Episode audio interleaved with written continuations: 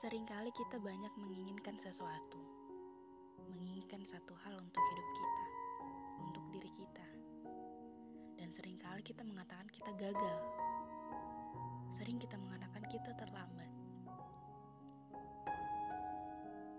Dalam hal ini, ada sebuah lingkaran yang selalu berputar saling berkaitan,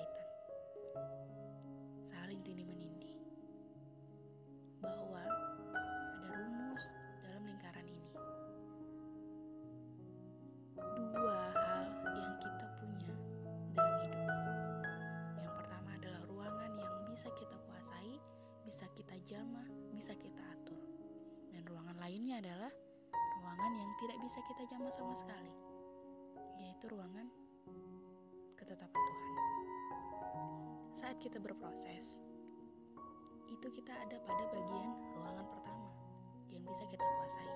Kita akan selalu berusaha untuk untuk mendapatkan apa yang kita inginkan.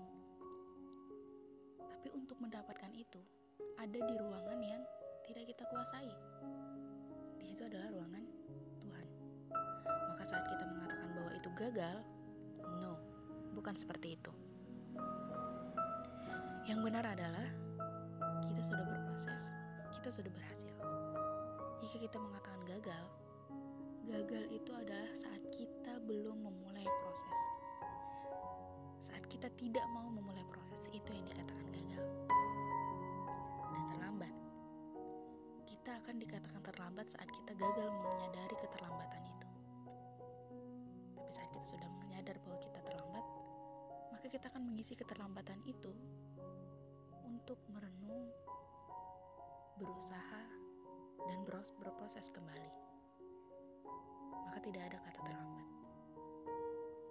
Kadang kita juga berpikir, orang lain bisa, kok aku enggak?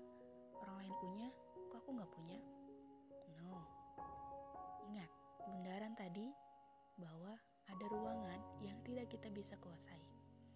Barangkali kita sudah berproses, tapi Tuhan menentukan yang lain. Dan dia sudah berproses,